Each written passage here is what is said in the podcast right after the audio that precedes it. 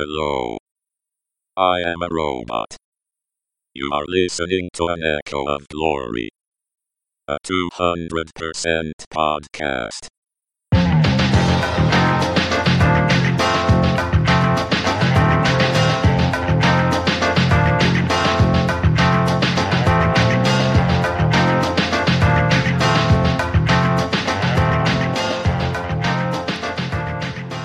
Hello, everybody, and welcome to the fourth episode of An Echo of Glory, a 200% podcast. My name is Ian King, and this is the story of the history of football in England and Wales, from the origins of the game in the 19th century and before, through to the modern day. Last week's episode took us up to the end of the First World War.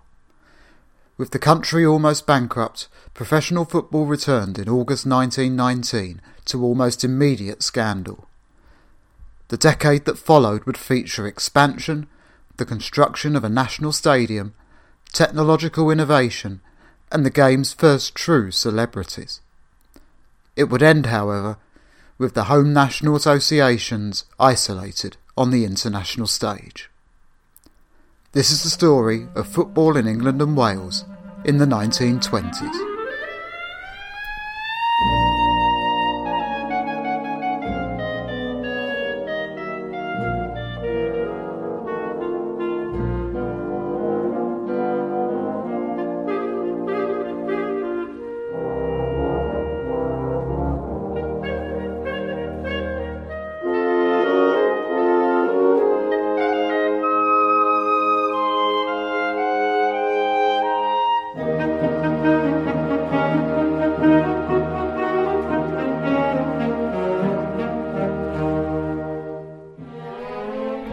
During its formative years, in some parts of the country the Football League found the going difficult. Poor transport links between the north and south of Wales, for example, meant that the game was slow to take off in the increasingly densely populated south of the country, with rugby union stepping in to fill the breach, a gap that the association game has only relatively recently been able to close. In Yorkshire, meanwhile, clubs around the Sheffield area had been amongst the first in the world to form. But Sheffield is both culturally and geographically nearer to the Midlands than it is to the cities of West Yorkshire. It adopted the association game, while much of the rest of the county adopted rugby instead. The highest profile demonstration of the depth of anger that rugby's schism could cause came in Bradford, when the club voted to continue playing rugby league only for a sizable rump of its organisation to break away and form a new club, Bradford City AFC. Bradford were one of a clutch of clubs swiftly voted into the Football League throughout the first decade of the century, and Leeds City were also amongst them. Charlie Copeland signed as a fullback for Leeds City in 1912. He became a first team regular during the war years, but after falling out with the club over a pay rise, made allegations about illegal payments being made to wartime guest players. He raised the issue with football authorities in July 1919, and even though the practice had been widespread, neither the FA nor the Football League could ignore such allegations once formally brought to their attention. Copeland, however, was otherwise a minor character within a club at which civil war had been raging for some time. Boardroom disagreement had been going since 1917, when the club's manager left to run a munitions factory for the war effort. Fighting at a boardroom level was having a serious impact on the club's well-being. General manager and chairman were at loggerheads, and only the return of the original manager, one Herbert Chapman, gave the club any chance of steadying its ship at the end of 1918. The general manager, George Cripps, provided a written undertaking not to disclose any information relating to the club's affairs. In return for all of this, Cripps would be given £55, rather less than the £400 he had sought. Cripps told his solicitor, who also happened to be Charlie Copeland's solicitor. The commission chaired by FA chairman J.C. Clegg, summoned the club to Manchester on the 26th of September 1919 to answer the charges and provide documentation of their affairs over the previous 12 months. City replied that it was not in their power to do so. Immediately, the inquiry ordered the club to produce documents by the 6th of October or face the consequences. The Commission's deadline came and went with no sign of the documents, so the following Saturday's fixture against South Shields was suspended, and after a meeting of the inquiry team, Leeds and City were expelled from the Football League and disbanded. The club's silence was deemed to be an admission of guilt. Five City officials were banned for life, including, rather surprisingly, manager Herbert Chapman. Port Vale inherited City's playing record and completed their remaining fixtures. Leeds United were immediately formed, and after playing one season in the Midland League, were elected into the Football League. The following season came the Football League's Great Sweep South. Virtually the entire top division of the Southern League joined the Football League to make up its Third Division South. The following year it was renamed, with more clubs joining for a Third Division North. This gave the Football League 86 member clubs, a number that would slowly be increased to the now familiar 92. The creation of the Third Division South also saw the addition of the first Welsh clubs into the Football League, with the admission of Cardiff City, Newport County, Swansea Town, and Merthyr Town. Cardiff were parachuted straight into the Second Division and won that title at the first attempt. Wrexham followed these four clubs into the league the following year. In 1921, though, the FA covered themselves in inglory when they banned women's football. When women went to work in munitions factories during the First World War, informal kickabouts became a popular pastime. An activity that was previously considered unsuitable for the delicate female frame was heartily encouraged as good for health, well-being and morals. As the First World War progressed, the women's game became more formalised, with football teams emerging from munitions factories. Initially, the novelty of women playing football was used to raise money for war charities, with crowds flocking to see the so-called munitionettes take on teams of injured soldiers and women from other factories.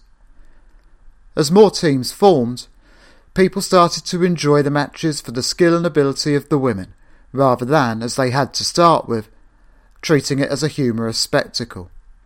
Games were still able to raise money for charities, the most famous of these teams was Dick Kerr Ladies FC from Preston.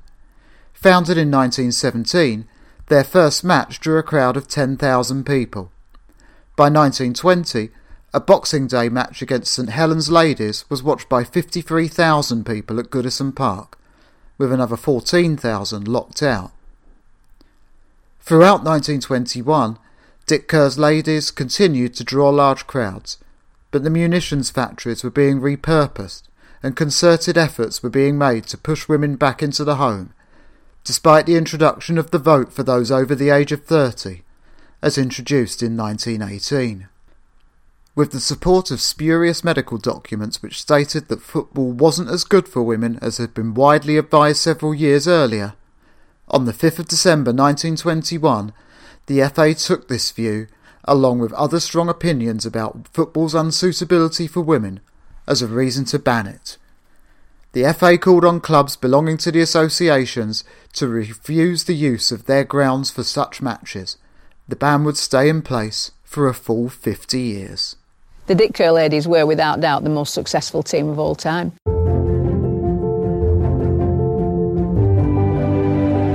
They lifted the spirits of many, many people in the Northwest and throughout the world, really. A terrifying team in their day. They had a, an unbeaten run of over 320 games. They played us in Everton's ground, Goodison Park, in front of 53,000. They used to get massive attendances, and if it wasn't for them, football would probably wouldn't be where it was today. In the lead up to the First World War and during the First World War, the men were away fighting. Women worked in munitions factories almost every factory across the country had a ladies' football team. And so women used to play football and provide matches for the local population to watch. 1921, that year they played 67 games of football throughout the country while working full time at the factory. And on the 5th of December 1921, the FA banned them. By 1921, there was one other area in which association football in England was lagging behind other sports as well the lack of a central home. Cricket had had Lords since 1814, and the Rugby Football Union had built Twickenham Stadium in 1909. But the association game still didn't have one by the start of the 1920s. Circumstance, however, dictated that a stadium would be built that was fit to serve as a home for the game in England. At the start of the century, Wembley Park was a rural setting just outside London, although its connection to the Metropolitan Railway in 1893 had already started to change that. The railway entrepreneur Sir Edward Watkin was the first to understand the potential of Wembley, and in September 1892 the foundations of a planned 1150 foot tower that he hoped would rival the Eiffel Tower were laid. This was followed by the opening of an amusement park in 1894, but the tower itself never got beyond its first level. The foundations were unstable on the marshland underneath them, and Watkins Tower never got beyond 200 feet high. By the time of his death in 1901, it was known as Watkins Folly, and the following year the site was declared unsafe and it was closed off to the public two years later.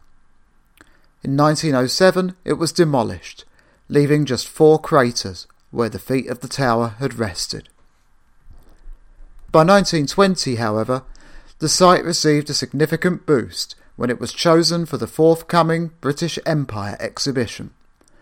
The following year, it was announced that the centrepiece of this exhibition would be a new National Sports Stadium, and under the guidance of architects John Simpson and Maxwell Ayrton, work started on the site the following year.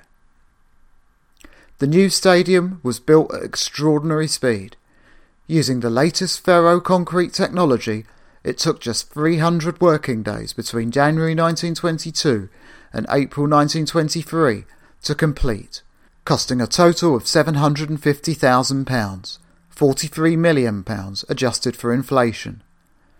Two 126 foot towers marked its entrance, and the whole stadium was painted white. Its final capacity was 126,500 people. The FA signed a 21 year lease on the stadium, but it was a leap into the dark. Crowds for FA Cup finals held in London since the end of the war had been disappointing, and no one really knew whether Watkins' folly might turn out to be the FA's folly as well. I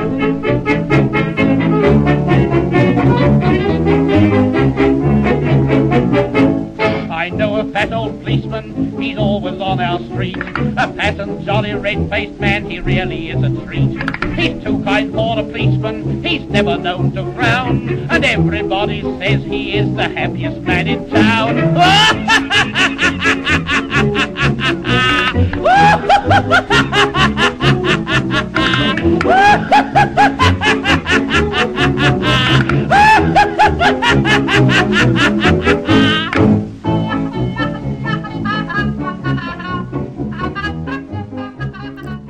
As things turned out, they cut it fine. Work was completed on the new Wembley Stadium just four days before its first big event, the 1923 FA Cup final between Bolton Wanderers and West Ham United. Rudimentary safety checks were carried out, but on the day of the match, Wembley was swamped by a vast crowd, drawn by the match itself, the presence of the King, and the spectacle of this vast new stadium. 126,047 tickets for the match were sold, but on the day, Wembley was swamped by a crowd of anything between 200,000 and 300,000 people. The terraces overflowed, and much of the crowd was forced onto the pitch. Mounted policemen, including one on a light coloured horse which became the defining image of the day, had to be brought in to clear the crowds from the pitch and allow the match to take place. Kickoff was delayed by 45 minutes, and with the crowd still packed tight against the touchline, Bolton eventually won by two goals to nil, with the new stadium's first goal scored by David Jack after just two minutes. By the end of the day, though, it was clear that all concerned had benefited from a very lucky escape indeed. A major disaster might have happened that day, and only Providence was the reason why lives were not lost. The FA had to refund more than £3,000 to ticket holders who'd been able to unable to take their places inside the stadium. The country's first Labour government had been elected in January 1924, and they ordered a Departmental Committee on Crowds, the first serious attempt to understand the safety aspects of hosting major events at these new vast arenas. By modern standards, their findings may come across a little naive, but in truth, they were close to the findings of other more scientific inquiries held in later decades. The committee recommended the police using mounted police where possible, because these have proved effective in crowd control situations and allowed officers an elevated viewpoint of what would otherwise be considered a chaotic situation on the ground. They also recommended that the police should determine how many police should be required for an event, and that clubs should foot the policing bill, a practice still in place to this day.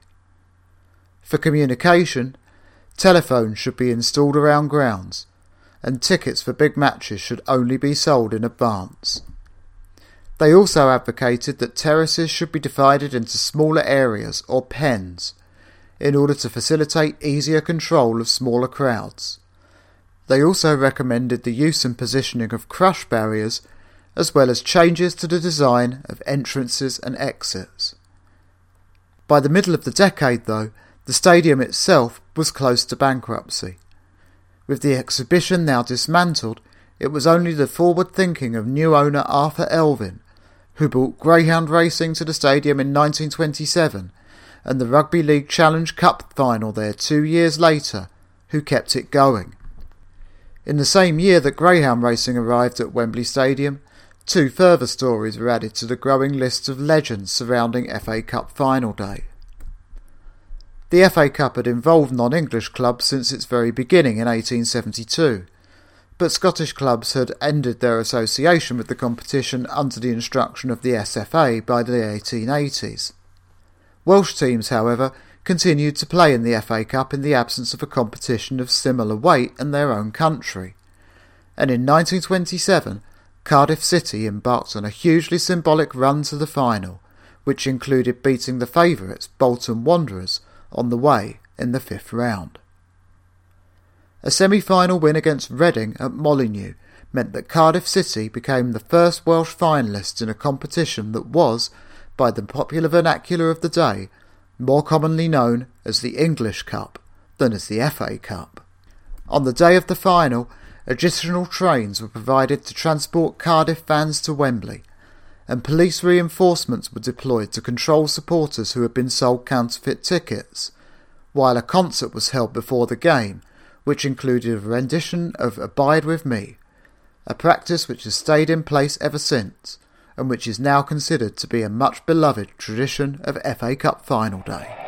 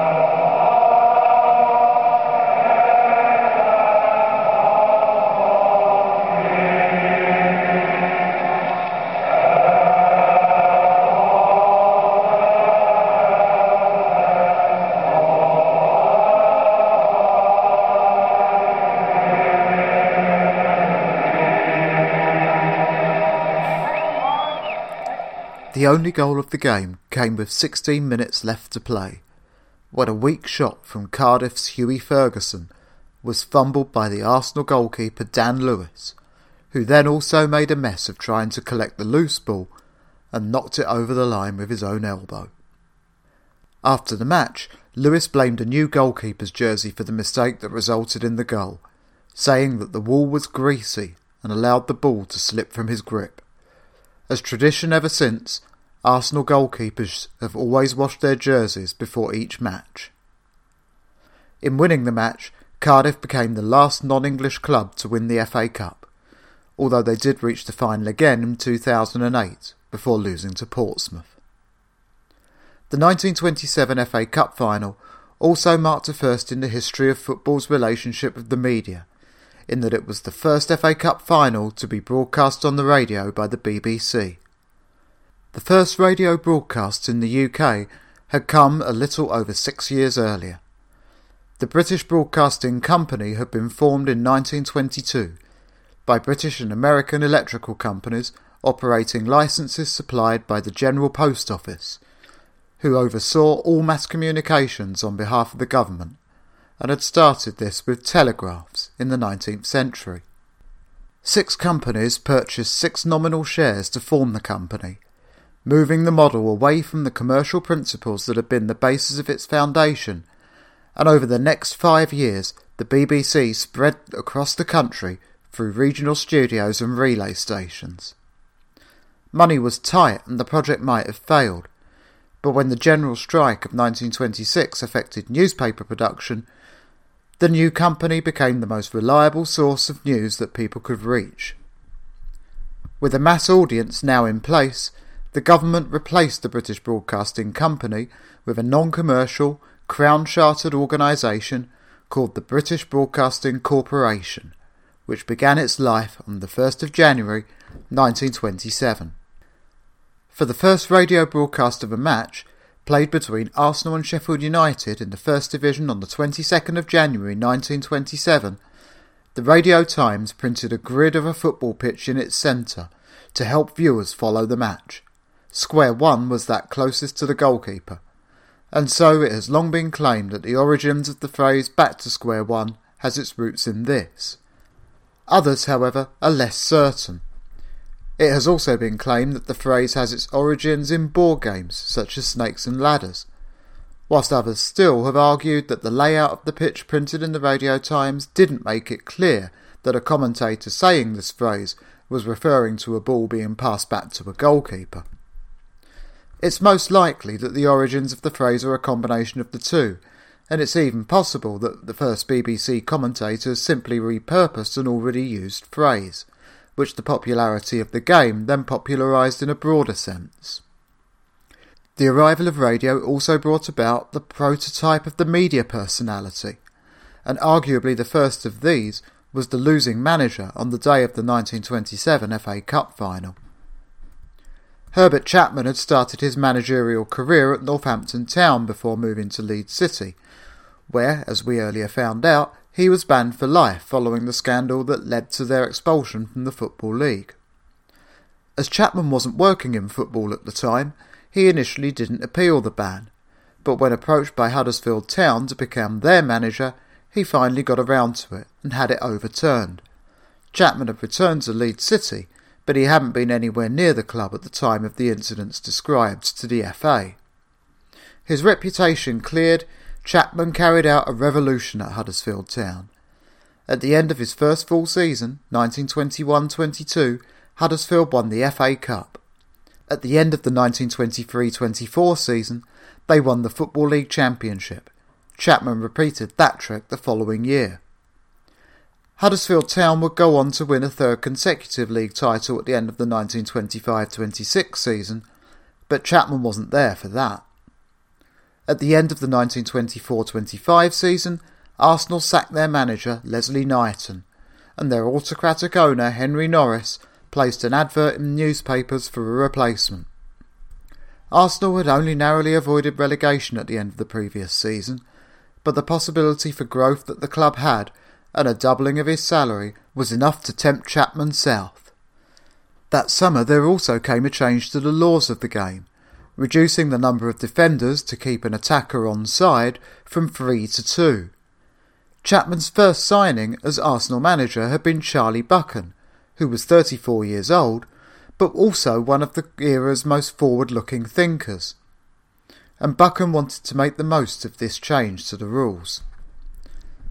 Buchan and Chapman's plan was to drop the centre half from a roaming position in midfield to that of a stopper in defence. With the inside forwards brought back to help the midfield, this changed the team's formation from 2-3-5 to 3-4-3, or WM, named after the shape it formed when written on a piece of paper. In 1927, though, there came another financial scandal, when an FA inquiry found that Buchan had secretly received illegal payments from Arsenal as an incentive to sign from them two years earlier. Norris was found guilty and banned from football, but Chapman was exonerated again.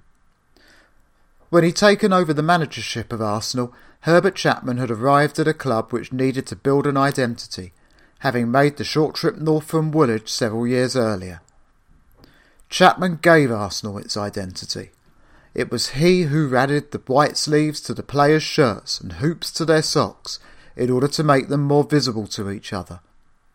His more defensive style of football earned the team the nickname Boring Arsenal for the first time. He oversaw the redevelopment of Highbury and even persuaded London Underground to change the name of its Gillespie Road Underground station to Arsenal. To describe Herbert Chapman as the man who built Arsenal is no overstatement. When Chapman had arrived at Highbury in 1925, he'd set a five year target for success and that target was met just in time when they beat, you guessed it, Huddersfield Town by two goals to nil to win the 1930 FA Cup. It was the club's first major trophy. Here's Mr. Herbert Chapman, the famous manager, with his lads at Highbury. And now I'm going to ask him to introduce them to you. Mr. Chapman?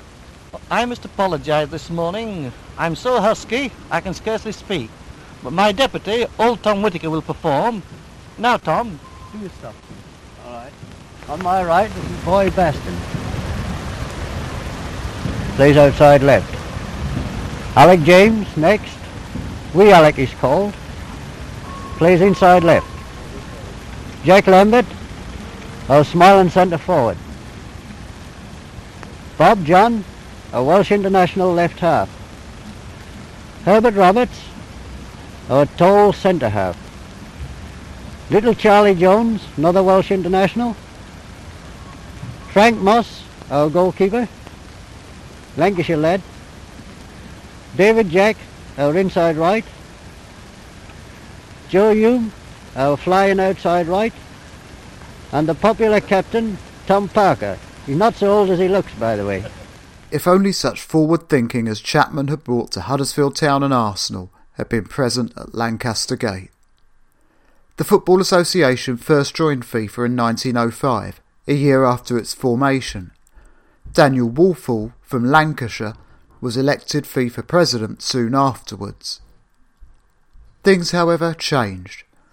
Woolfall died in 1918, and for a while it looked as though FIFA might not even survive his death. The changing of the guard, however, seemed to provoke the high handed nature of the British administrators and the home associations, England, Ireland, Scotland, and Wales, decided to leave FIFA following a meeting held in Brussels in June 1919, when they chose not to exclude those who had been part of the Central Powers during the war from their organisation. The home nation's stance, however, did change quite quickly, and in 1924 they rejoined FIFA. Soon afterwards, though, they insisted on a very rigid definition of amateurism, particularly with regard to Olympic football. The British Olympic Association had fought against broken time payments. That's to say, monetary compensation for athletes' earnings when competing in the Olympic Games, and the Football Association was following suit. On the 17th of February 1928, the four home associations met in Sheffield and resolved on British withdrawal from FIFA.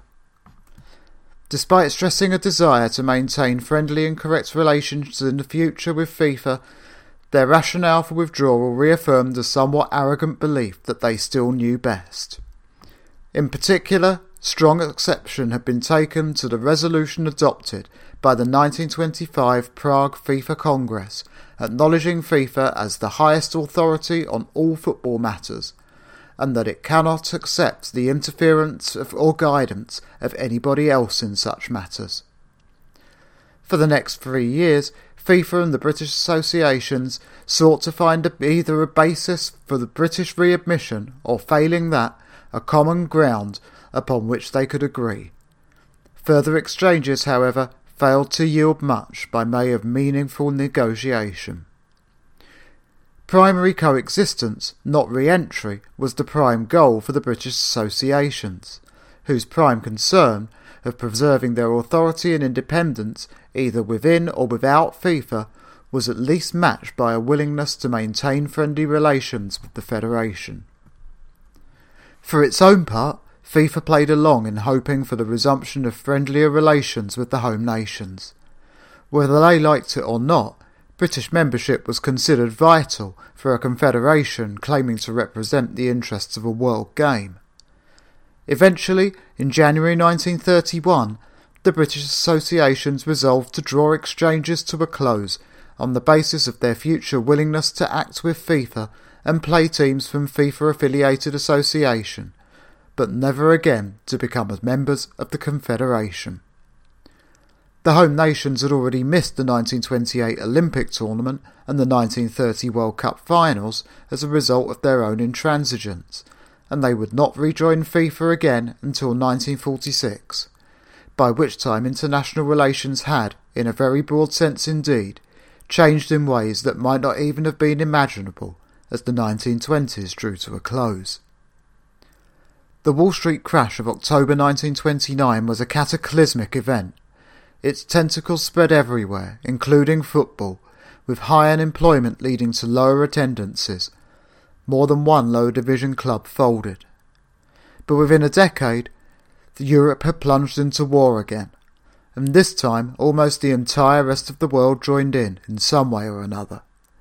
This war would come to shape the rest of the century and football was to play a role in both its build up and once the fighting had started.